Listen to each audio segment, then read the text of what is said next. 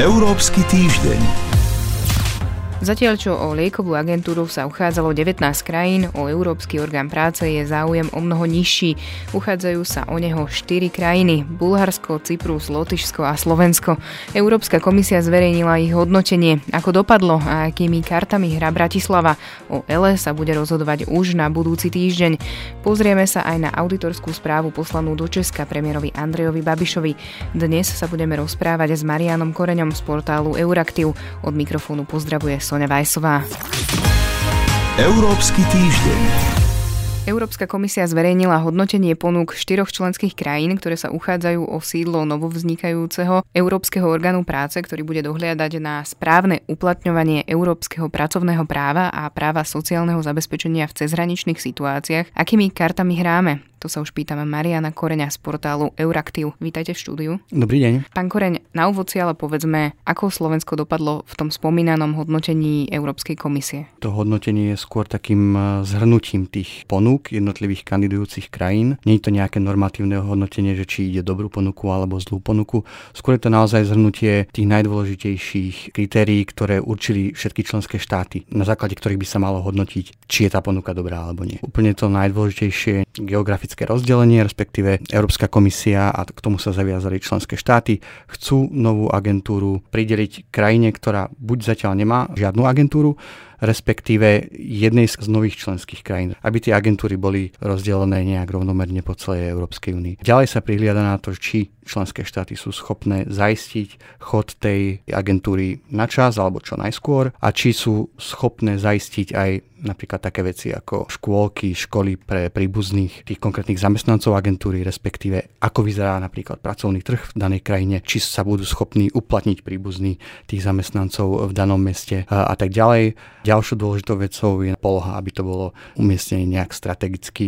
Ako to hodnotenie dopadlo? Ako sme skončili ako Slovensko? Ako som povedal, nie, nie je to nejaké hodnotenie o tom, či máme dobrú ponuku alebo nie, ale napríklad Európska komisia si všimla, že tá naša slovenská ponuka neobsahuje nejaké finančné podmienky toho nájmu. Napríklad Cyprus a Bulharsko sú ochotné hradiť náklady toho nájmu tých kancelárskych priestorov, ktoré sú nevyhnutné pre novú agentúru. Inak v zásade tie ponuky sú veľmi podobné. Čo možno trošku hrá v neprospech Slovenska je, že Slovensko ponúka o niečo menšie priestory ako ostatné členské kandidujúce krajiny.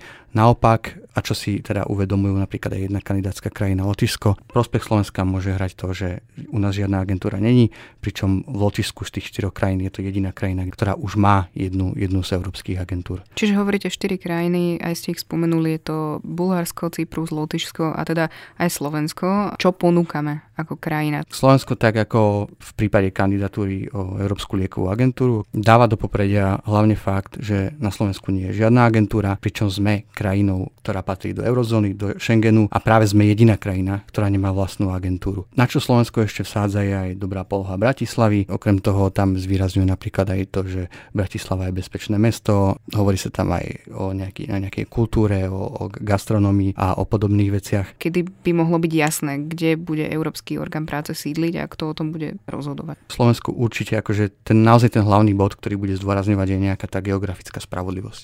To znamená, aby tá nová agentúra e, pribudla novému členskému štátu a zároveň do štátu, ktorý nemá žiadnu agentúru v súčasnosti. Čo je dôležité povedať, je, že to bude vysoko politické rozhodnutie. Posledné záverečné slovo budú mať členské štáty 13. júna. Budú o tom rozhodovať ministri, ktorí majú v portfólii sociálne záležitosti. Tá krajina, ktorá získa väčšinu hlasov, tak nakoniec získa to sídlo.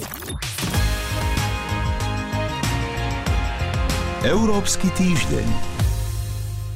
Európska komisia zaslala do Česka návrh auditorskej správy, podľa ktorej je český premiér Andrej Babiš v konflikte záujmov a preto by jeho firmy vo zverejneckých fondoch mali vrátiť miliónové dotácie. Líder hnutia áno to označil za klamstvo a vykonštruovaný útok na Česko. Pán Koreň, zavezuje takáto auditorská správa Česko skutočne k vráteniu peňazí, respektíve čo to pre Česko znamená? Zatiaľ ide iba o nejaký návrh, Ide o nejaký analytický dokument, ktorý skúma dve veci a to je to, či je Andrej Babiš v strete záujmov a v druhej časti sa auditori venujú už úplne konkrétnym projektom, kde bývalá firma českého premiéra čerpala európske dotácie a u ktorých je trošku aj podozrenie, že možno neboli v súlade s európskymi pravidlami. Auditori konštatujú aj na základe toho, že Andrej Babiš bol v minulosti ministrom financií, dneska je premiérom, tak ako verejný funkcionár, ktorý má veľký vplyv napríklad na dotačnú politiku, na české financie, tak oni konštatujú, že je v konflikte záujmov. Oni sa akoby odrážajú od dvoch základných zákonov. Tým prvým je novela zákona o strete záujmov, ktorú prijal Český parlament v roku 2017 a ten hovorí o tom, že by nemali byť pridelované dotácie verejnému funkcionárovi, ktorý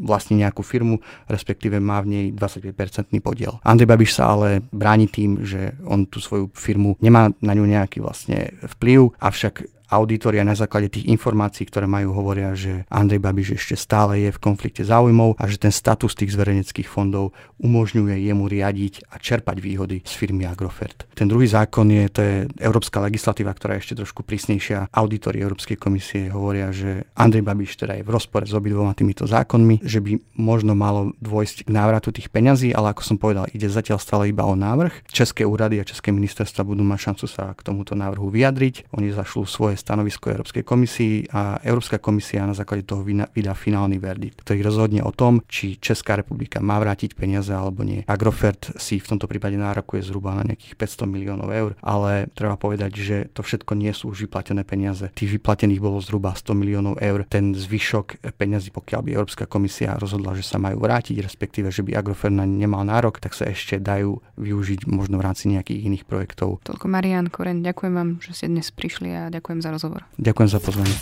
Európsky týždeň v skratke. Tento týždeň sa začali rokovania o zložení frakcií v Európskom parlamente, ale aj o tom, kto by mohol obsadiť post šéfa Európskej komisie. V piatok sa kvôli tomu stretli premiéry Belgická, Holandska, Španielska, Portugalska, Lotyšska a Chorvátska.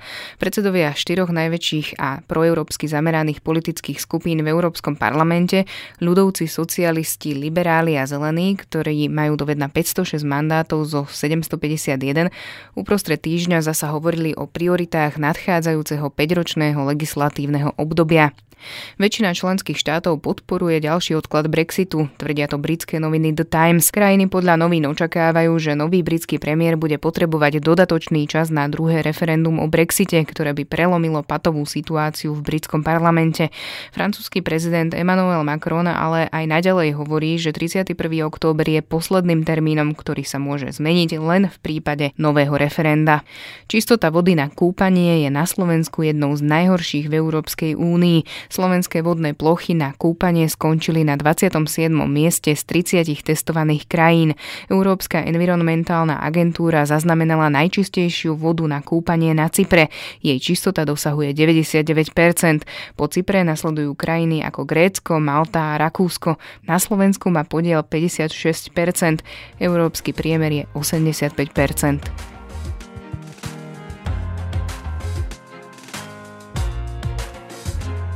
Európsky týždeň je na konci. Za pozornosť ďakujú portál euraktiv.sk a od mikrofónu pozdravuje Sonja Vajsová. Európsky týždeň.